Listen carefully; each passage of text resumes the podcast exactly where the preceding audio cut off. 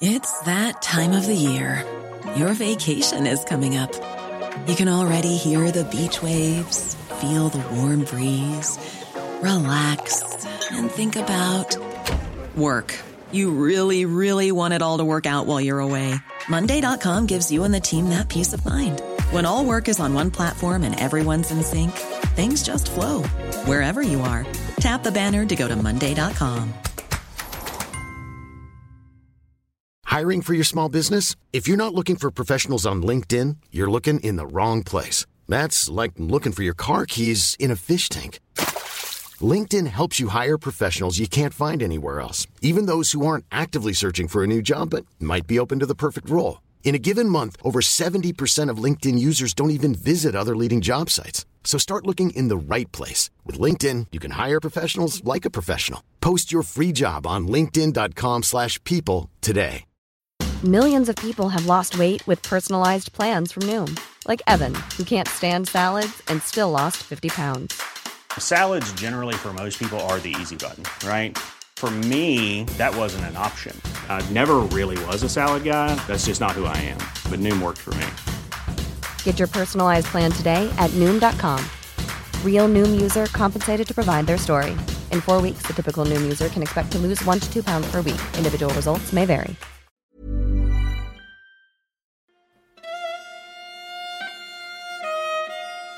Vad har hänt? Ja, men jag har fått, fått en syster. Och, glad som fan när, när han öppnade dörren så sa jag att... Äh, fan pratar du. Då kan vi inte ha kommit, fått en syster bara. Jo, det har jag visst fått. Jaha, ja, ja, han var så glad för, för sin syster. Vi hör Bengts bästa vän, Hasse. Han berättar om när Bengt i vuxen ålder fick kontakt med sin syster Monica. Hon växte upp i fosterhem och återvände till Latikberg i vuxen ålder.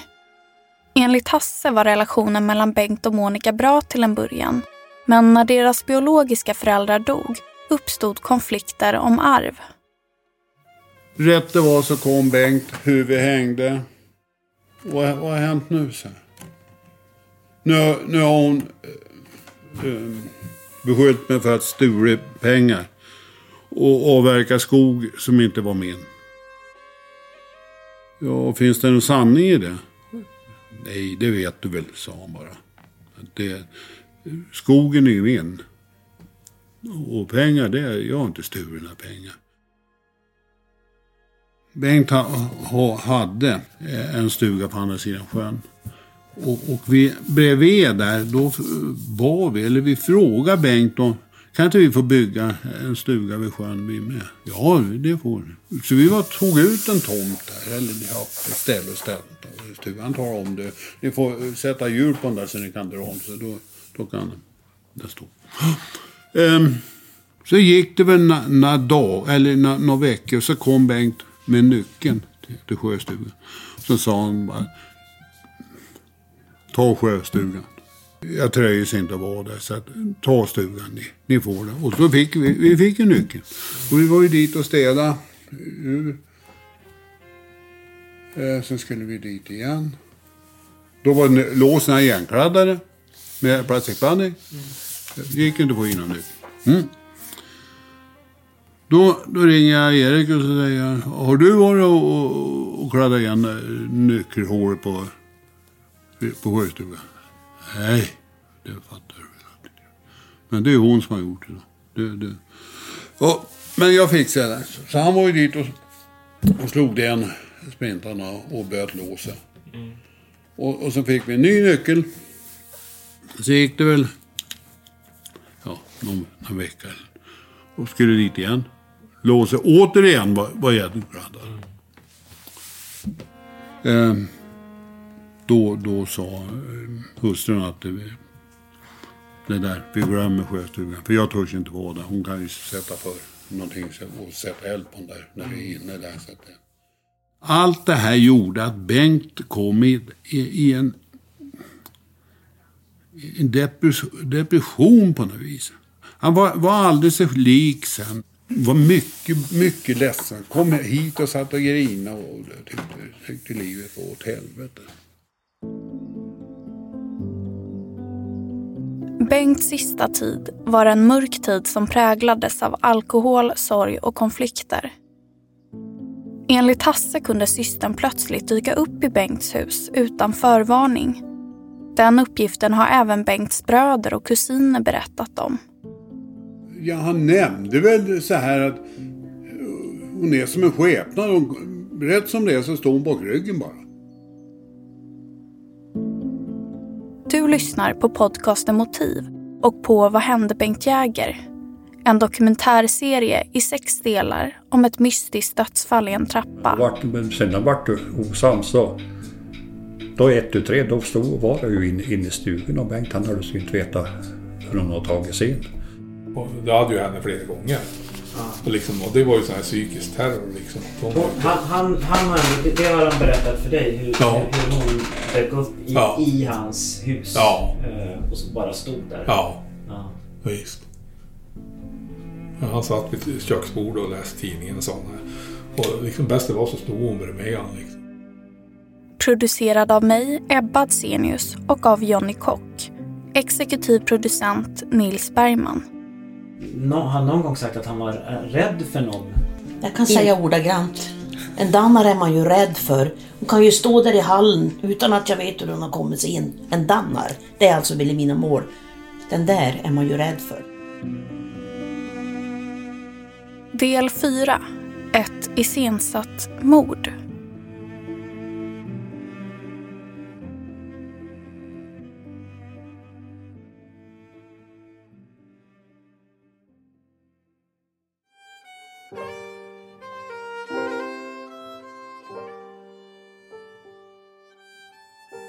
Hus som står, för nu har de ju kallställt det här. Och, och det, hus bor inte bra av att det kallställer. Nej. Det är varmt och kallt, varmt och kallt. Och du ser ju fönstren i igen, isen. Vi står återigen tillsammans med Hasse utanför Bengts hus. Ett rött hus som omges av meterhög snö och som stått orört och obebott sedan Bengt dog. Vi har ingen möjlighet att gå in i huset men det räcker med att stå på tomten för att känna det obehag som Hasse har beskrivit att han känner varje gång han kör förbi. Vad tänker du om att de, de, det bara står här? Ja, det är ju hemskt. Det är hemskt. Det, det, Tänker att man skulle vilja fylla det med lite liv igen. ja, det, det. Men jag skulle ju inte vilja bo här. Alltså, det, det, alltså jag har sån jävla dålig känsla att gå in där. Och, det, blod, blodfläckarna är kvar. Och det, det är ju inte städat av. Alltså, I hallen här det är det är blodfläckar på väggarna och det är blodfläckar nedanför trappstegen. Det, det, jag, jag, jag, tycker det är så jävla obehagligt att gå in där. Så det,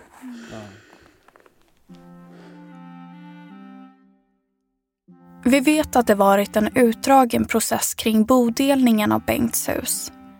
När vi kontaktar Lantmäteriet för att ta reda på vem som äger huset idag får vi avslag och när vi ringer till Skatteverket får vi inga uppgifter om Monikas bostadshistorik. Monica lever nämligen med skyddad identitet.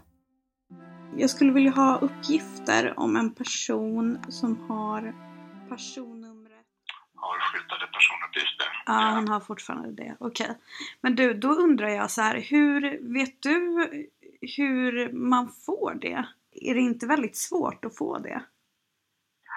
Ja, inte väldigt svårt, men det krävs ju en väldigt god anledning att få det. Så ja, man kan säga att det räcker inte med att man väldigt gärna vill ha det. Man måste ju kunna hä- hänvisa till att man har problem.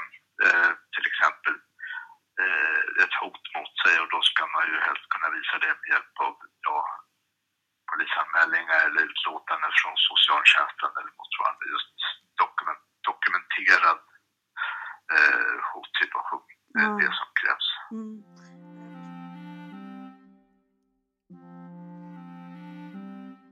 I handlingar från polisen framgår att Monica har polisanmält en tidigare pojkvän vilket lett till fällande dom och kontaktförbud.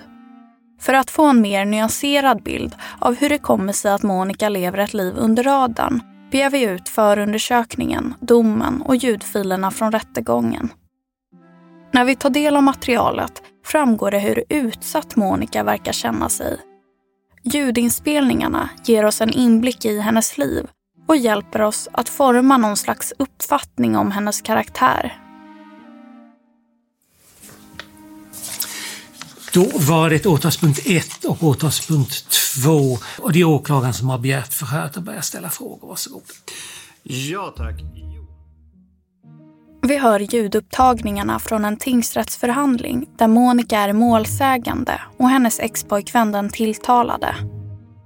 De första två åtalspunkterna rör ett inbrott och en stöld som ska ägt rum år 2021 när Monica pendlade mellan Latikberg och en annan ort i Sverige. Enligt åtalet ska Monikas före detta pojkvän, som vi kan kalla Sven, ha krossat hennes fönsterruta och därefter stulit ett dragspel. Men det framgår att Monica tycks ha svårt att hålla sig till ämnet. Hur ofta var du i Latikberg? Ja, alltså i stort sett varje helg. När jag kom dit första gången den 9 maj, eh, då... Eller om det var den 18 maj. Ja, mellan den 9 och 18 maj, då, då får jag hem och skulle vara där då. Eller jag var där ett tag, men då var det ett inbrott då också. Okej, men vi kan... Då hade det stulits tre stycken dragspel och dörren var manipulerad. Var det dragspel som hade Nej, nej, tre stycken motorsågar. Okej. Eh, och eh, då var det så att dörren var manipulerad så att de hade gjort liksom en, en reva i låset så att den skulle gå att pi- pillra upp från utsidan. Okej. Men. Och att dörren var liksom så här öppen och jag ringde till polisen och frågade eh, kan ni komma hit? Och de, de sa bara så här att eh, hur tog de sig in där? Alltså, jag vet inte men dörren, det är någon som har gjort någonting med dörren. Jag, alltså... Under rättegången börjar Monica prata om andra händelser som Sven inte står åtalad för. Och till och med åklagaren verkar ha svårt att sätta ner foten. Monica börjar prata om plastic padding och ett manipulerat lås. Vi reagerar på det eftersom Bengt Sven Hasse och bröderna Erik och Gunnar har berättat att Monica ägnat sig åt att sabotera Bengts lås med just plastic padding. Och, och sen såg jag också att det var gräs mellan den här vedluckan. Så det var någon som hade hoppat in genom vedluckan. Okej. Och tagit sig in i huset. Och eh, jag brukar ju ha låst eh, en dörr på in, innanför där. Men då såg jag att det var plastikpadding. Så någon hade, någon hade Okej. hällt upp eh, det här, alltså just där där handtags, vad säger man, den här lilla pluppen på... Ja, då hade de, het, då hade de som lagat igen det och tagit loss hela dörrkarmen på bägge två dörrarna på, i källaren. Och på golvet där i källaren så hade jag ju tre dragspel. Och de var stulna. Och då var det så här att... Var det motorsågar du sa? Ja, ja motorsågar. Jag blandade ihop de orden. Ja, men i alla fall så var det att jag skulle sälja en bil då, för jag visste ju inte vem det var som hade exakt varit in, in då. Nej, men vi, vi kanske ändå... Och då, nej men, jag skulle sälja en bil och då bad jag bärgaren följa med mig. För, så att jag sa att jag ville hämta några grejer hos Och då frågade jag, kan jag få mina motorsågar? Och då gav han mig dem. Och då förstod jag ju att det var ju han som hade varit in i mitt hus. Men det där var en tid, tid innan. Det har med att göra med hur, hur det blev sen också. Efter en lång utläggning om händelser som inte omfattas av åtalet kommer Monica in på de händelser som åtalet rör. En dag kom Monica hem och upptäckte att hennes ytterdörr var öppen och att en glasruta var sönderslagen. Misstankarna riktades direkt till Sven, som hon var tillsammans med under pandemin. Upptäckte du om det var någonting som var borta inne i huset då? Ja, eh, det, det var ju dragspelet. Min pappas dragspel som stod bakom dörren. Ja. Minns du, vet vad det är? Hur såg det här dragspelet ut? Har du någon uppfattning? Ja, det var, hade en mörk färg Ja. och vita, vita och svarta. Det var ett... Eh, ja. Alltså jag är inte någon dragspel. Jag ska ställa frågan så här, spelar du dragspel? Nej, jag vill testa nog men Men alltså, det är inget så att du, inte så att du är, kan spela helt enkelt? kanske en halv låt. Okej. Men du, du, du kan inte säga något mer om vad det var för något, jag märker något sånt där på det? Nej, det brukar väl vara ett italienskt namn som står på det, typ. Monica menar att hon har ärvt dragspelet av sin far. Medan Sven påstår att dragspelet tillhör honom. Vi hör Sven, som vi också varit i kontakt med under arbetet med den här serien. Ja, du kan ju börja där du tycker känns naturligt. Ja, hon fick låna ett dragspel av mig. Ett Bulgari Armando för att lära sig spela. Själv har jag spelat sedan jag var 13 år. Men då började hon på att klottra med tusch och grejer på det där dragspelet för att lära sig noterna. Så då fick hon låna ett annat dragspel. Ett svart Hagström. Och dragspelet var jag jävligt noga med och ville ha tillbaka på grund av att huset skulle gå på auktion. Om då ett hus går på auktion och det kan bli någon annan ägare till huset, då kan ju se stjärnorna efter mitt dragspel. Och du vet mycket väl att det var mitt dragspel. Eller hur? Du ska inte vända dig till målsägaren utan du talar till rätten istället. Jag slog in rutan och öppnade dörren försiktigt. Och gick in och hämtade dragspelet och sen for jag hem. Men alltså jag hade tjatat ett halvår. Hon blockade mig på telefon. Det gick ju inte. Jag skickade mail att jag ska ha tillbaka dragspelet. Men hon stod bara rätt upp i och skrattade bara. Och log. Då blir man ju arg. Jag tänker ändå alltså, fara och slå sönder och gå in i någon annans bostad på det sättet. Ja, även om du menar ju att det är ditt dragspel, men... Men till 110 procent att det är mitt dragspel. Men ändå ta sig för att slå sig in i någon annans hus då, va? Det är väl dumt.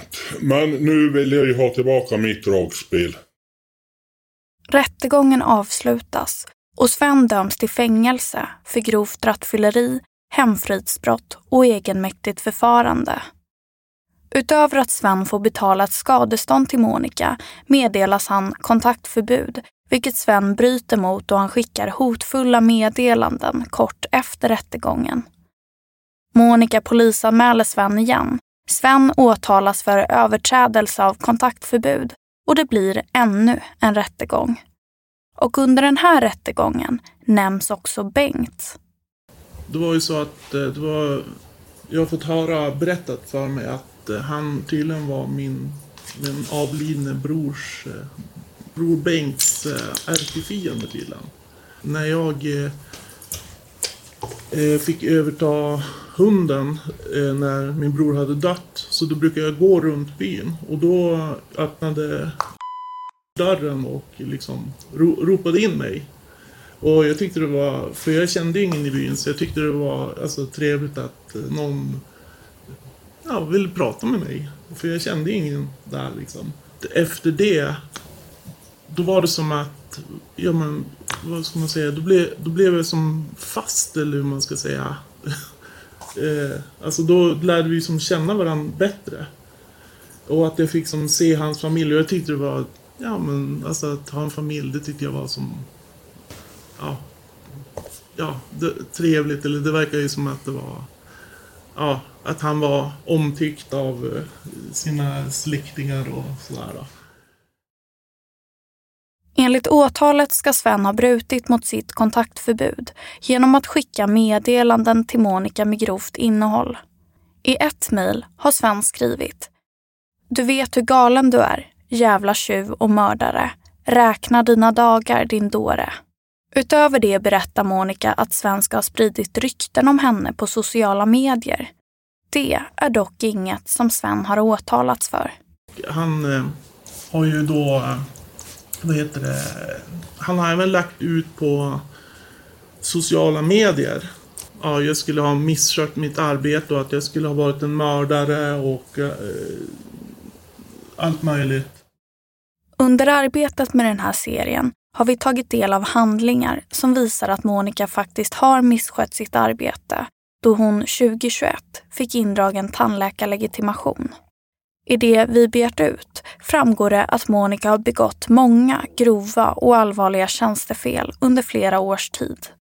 Tjänstefelen omfattar brister i journalföring, diagnostik, behandlingsplanering och patientbehandling. Samma dag som, som domen eh, kom fram, den 29 året, var det september, eller vänta. Ja, 29. eh, Då skrev han ju AS också. Okej. Så det finns en till och så Och så, och så finns det ett till hot, men det var som den, den 3 april, så det var ju som innan. Samma, samma hot där det står att räkna, din, räkna dina dagar. Skickar du ett meddelande till den 29 september 2022? Vi hör Sven. Jag minns inte. Jag vet ett meddelande som jag har skickat på grund av att jag var blev bedragen över ett års tid. Det här som står då. Du vet hur galen du är, jävla tjuv och mördare. Räkna dina dagar din dåre. Har du skrivit det? Det kan hända. Och det är på grund av en sak till. Hon nästan erkände för jag att hon hade tagit ihjäl sin egen bror. Men jag brydde mig ingenting om det där då. Men det är nu först. Det är massa andra saker runt omkring som gör att man har vaknat till. Varför skriver du räkna dina dagar din dåre? Vad menar du med det? Absolut ingenting. Om du inte menar någonting, varför skriver du så då? Ja, jag var arg. Vi var ju tillsammans i över ett år. Och, och då får jag reda på sen. Hon har varit tillsammans med jag i över ett år. På grund av hennes riktiga kille som bodde i Norge inte kunde komma över till Sverige på grund av Corona. Så då har jag ljugit för mig i över ett års tid. Sen pratar hon ju skit om mig runt byn. Att jag är farlig och att jag har vapen hemma. Jag har ett luftgevär hemma. Och sen det här dragspelet. Ja men det håller jag med om. Det var väl dumt gjort att bryta sig in och ta det. Men faktum var ju för... Ja, jag blir så arg. Att det var mitt dragspel. Men det fick jag aldrig. Och jag sa det åt hon, dragspelet ska jag ha tillbaka innan det blir auktion på huset. Men hon, hon stod ju bara och hånskrattade åt mig. Så jag har ju mått jävligt dåligt på grund av att alla har sett mig som en tjuv. Och det konstiga tycker jag är att jag var först som ville ha kontaktförbud. Men det fick jag aldrig. Och är det någon som ska ha skadestånd så är det väl jag. I sådana fall. Hej, det är Ryan Reynolds, jag är här med Keith, co star of my upcoming film, If, only in theaters, May 17th. Do you want to tell people the big news?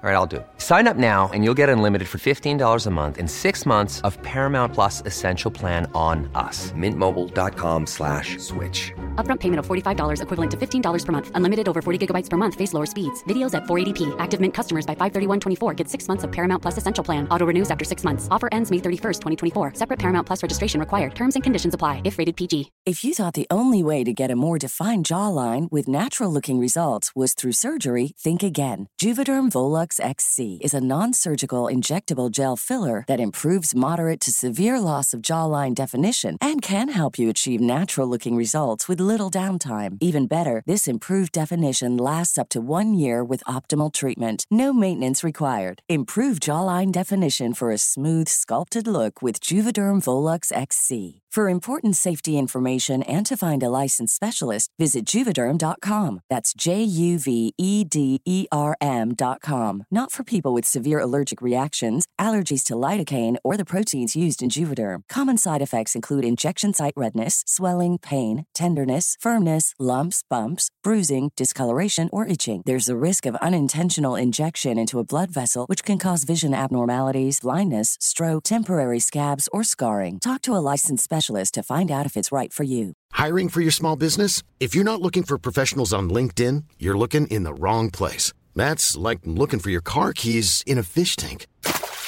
LinkedIn helps you hire professionals you can't find anywhere else, even those who aren't actively searching for a new job but might be open to the perfect role. In a given month, over 70% of LinkedIn users don't even visit other leading job sites. So start looking in the right place. With LinkedIn, you can hire professionals like a professional. Post your free job on linkedin.com slash people today.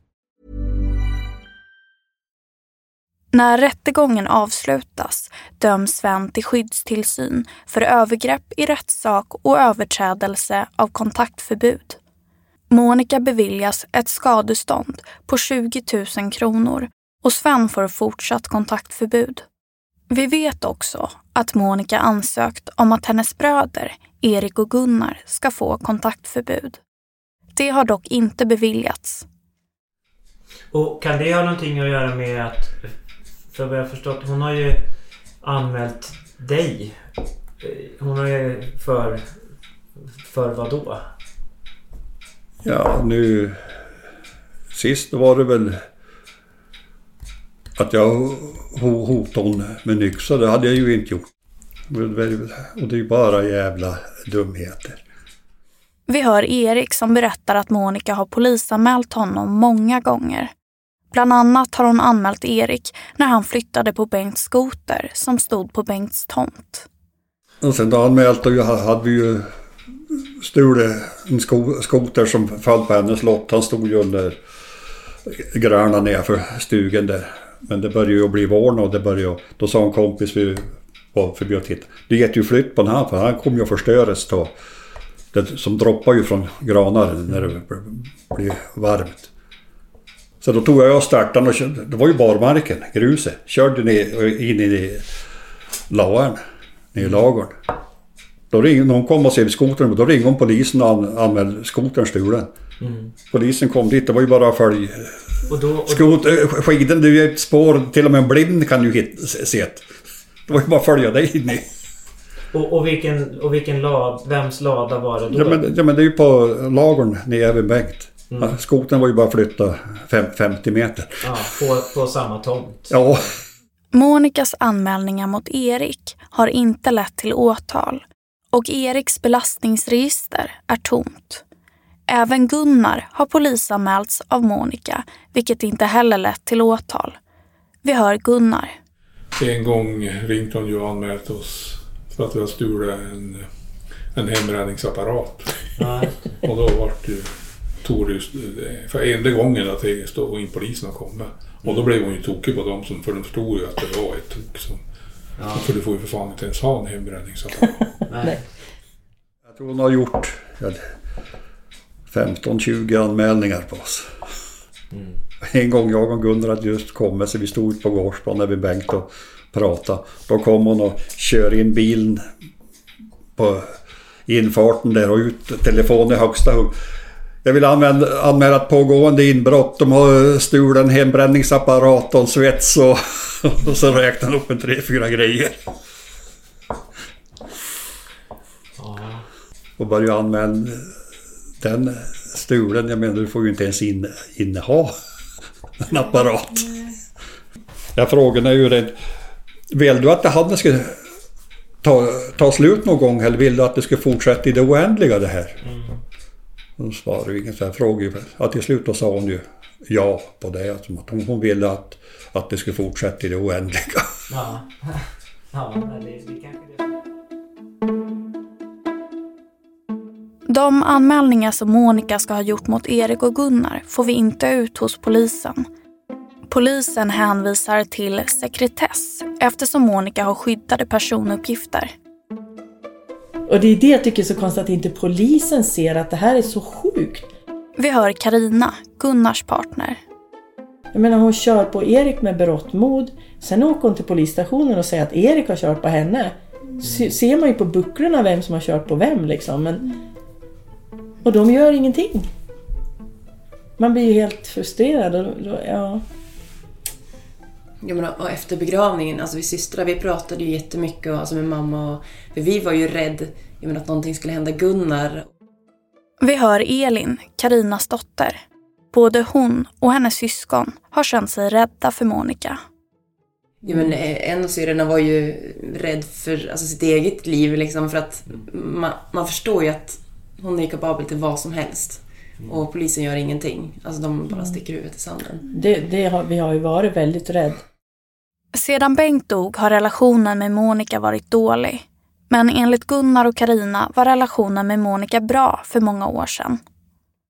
När hon kom tillbaka då tog ju alla bröderna henne till sitt hjärta verkligen. Det var ju nästan så att man blev lite svartsjuk här för att det var, och hon ringde på helgerna och hon pratade, de pratade timmar och de, du bjöd hem på middag och det var liksom alla bröderna var ju glada att hon hade kommit tillbaka. Så, att, så det är väl också, svider väl ännu mer att det blev så konstigt. Vi vill få Monikas perspektiv i den här berättelsen. Men eftersom vi inte har några kontaktuppgifter kan vi inte boka in en intervju i förväg. Därför bestämmer vi oss för att åka till huset där vi tror att hon bor.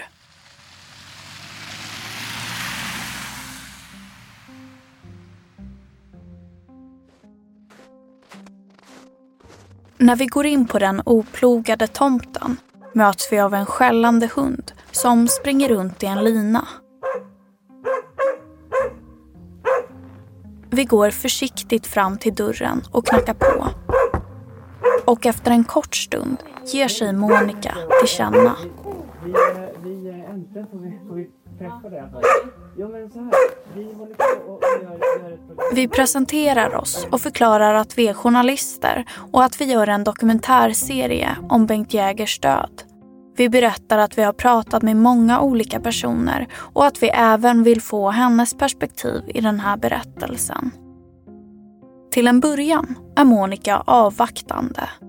Hon säger att hon inte har någon aning om vad som hände Bengt och berättar att hon bodde i Norge och befann sig i Umeå när Bengt dog.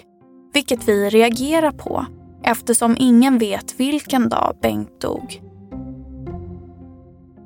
Vi förklarar att vi hört från personen vi träffat att hon pendlade till Latikberg kring tiden för Bengts död, vilket Monica dementerar. Hon säger att hon inte hade någon relation till Latikberg alls då och att hon flyttade dit först flera år senare. Det enda hon visste om byn när Bengt dog var att det fanns någon skog och något hus där.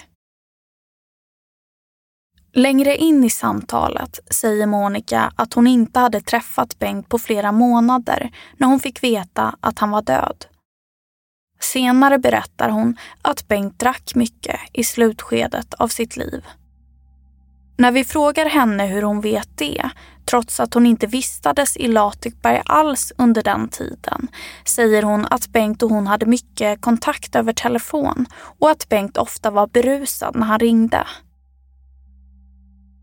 Monica berättar att hon fick dödsbeskedet via sin kusin när hon befann sig i Umeå och att hon blev besviken över att det inte var bröderna som meddelade henne det. Enligt Monica har halvbröderna försökt mörka saker för henne under hela hennes liv och anklagelserna mot henne beror på att bröderna vill komma åt Bengts pengar. Hon säger att Erik och Gunnar försöker knäcka henne. Monica berättar att hon och bröderna blev fosterhemsplacerade som barn och att allt är en familjetragedi som har lett till en arvstvist. Hon säger att hon känner sig terroriserad, att hon blir polisanmäld för allt hela tiden och att pengar kan göra folk galna. I samma veva börjar hon prata om att det är samhällets fel att det blivit som det blivit och att det är kvinnodiskriminerande att ifrågasätta kvinnlig arvsrätt. Hon säger att hon inte kan rå för Sveriges lagsystem och ber oss att vända oss till politiker om vi är intresserade av det. Vi förklarar att vi inte är intresserade av att ifrågasätta lagar kring arvsrätt utan att det vi ifrågasätter är den bristfälliga polisutredningen och de oklarheter som än idag finns kring själva dödsfallet. Monica säger att det gjorts en obduktion som bevisar att Bengt var full och föll i trappan och att bröderna Erik och Gunnar har fabricerat saker för att sätta dit henne för mord. Teorin kring att någon skulle ha rastat Bengts hund under tiden Bengt låg död tycker Monica låter helt sjuk. Och hammaren som låg på Bengts tomt är planterad av Gunnar och hans partner Karina. Under Bengts begravning upptäckte Monica att bröderna och Karina hade stulit en tavla och en kamera som tillhörde henne. Monica tog därför tillbaka sakerna och ringde polisen. När begravningen var slut menar Monica att det var Karina som blev helt hysterisk och att det i själva verket var hon som jagade Monica med sin bil. I början av samtalet antyder Monica att Bengts död var en olycka. Men längre in i samtalet börjar hon plötsligt att anklaga sina bröder för inblandning i Bengts dödsfall. Monica nämner att Gunnars företag gick i konkurs i samma veva som Bengt dog och säger att det skulle ha passat bra för honom att fimpa Bengt. Med stor inlevelse målar hon plötsligt upp ett, enligt henne, högst trovärdigt scenario som går ut på att bröderna har iscensatt ett mord. När Hasse upptäckte att Bengt var död menar Monica att han kan ha kontaktat Erik som i sin tur kontaktade Gunnar. När bröderna fick veta att Bengt var död ska de enligt Monica ha sett sin chans att få hela arvet för sig själva. Bröderna ska ha åkt till huset, flyttat på Bengts kropp och citat hackat lite på hans huvud. Allt i syfte att få olyckan att se ut som ett mord och sätta dit henne för det. Om Monikas teori stämmer innebär det alltså att Hasse ska ha ljugit för polisen eftersom han har sagt att Bengt satt i köket när han upptäckte att Bengt var död. Det är svårt att hänga med i Monikas teorier och resonemang. Efter ett långt samtal i dörröppningen får vi äntligen komma in i huset. Vi står i hallen med ytterkläderna på och observerar en katt medan vi väntar på Monica som går iväg för att hämta något. När hon kommer tillbaka har hon famnen full med pärmar från Bengts hus. Vi sitter alla tre på golvet när Monica med stor entusiasm visar upp allt från gamla barnteckningar till handlingar som ska styrka att hon inte har något med Bengts död att göra. Vi får ta del av kopior på kontoutdrag och bankomatuttag, mejlkonversationer, brev, artiklar, anteckningar och handlingar från polisen. Vi fokuserar på kontoutdragen och bankomatuttagen som Monica gärna vill att vi dokumenterar. Men vad Monica gjorde och var hon befann sig dagarna innan Bengt hittades framgår inte. Medan vi sitter på golvet och fotograferar av det som kan vara av intresse pratar Monica på om allt möjligt. Men när vi frågar hur det var att bli bortadopterad bryter Monica ihop. Hon berättar att hon kände sig bortvald och att hon är tacksam över att vara hemma igen trots att hon ständigt terroriseras av sitt ex och sina bröder. Sen hon blev vuxen har hon förstått att allt bara har handlat om pengar och att bröderna, främst Gunnar, har planerat det här sedan hon föddes. Enligt Monica tycks hon och Gunnar aldrig ha haft någon bra relation. Men när vi frågar Monica hur relationen med Bengt var säger hon att de var goda vänner. Monica nämner inga som helst konflikter. Innan Bengt gick bort ska han ha varnat Monica för Erik och Gunnar och sagt vad som än händer, kom ihåg att jag älskar dig. Och efter att Bengt dog tog Monica över vårdnaden om Bengts hund. I början av samtalet ställer sig Monica bakom polisens teori om en olyckshändelse men senare säger hon att det mest troliga är att bröderna har iscensatt ett mord på Bengt. Monica menar att det är hon som blir polisanmäld för olika brott hela tiden och säger att pengar kan göra folk galna och att alla vill komma åt hennes pengar. Innan vi skiljs åt tipsar Monica om två personer som kan berätta intressanta saker kring Bengts död. Den ena personen är en man som bor i byn och som ska ha haft kalas helgen Bengt dog. Enligt Monica blev Bengt bjuden dit, men han dök aldrig upp.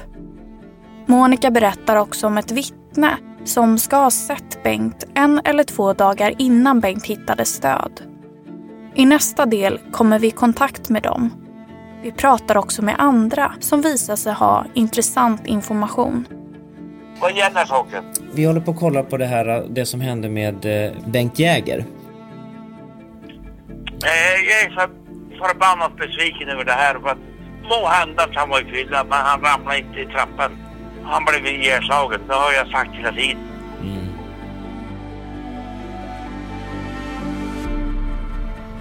Du har lyssnat på podcasten Motiv och på den fjärde delen av Vad hände Bengt Jäger?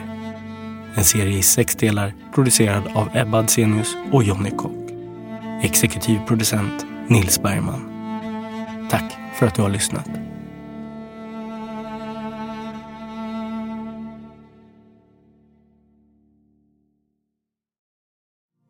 Motiv är en Tall Tale produktion. Ansvarig utgivare är Jonas Häger. Och Motiv görs i samarbete med Lexbase. Ange rabattkoden MOTIV när du blir ny betalande medlem på lexbase.se och få tre kostnadsfria domar.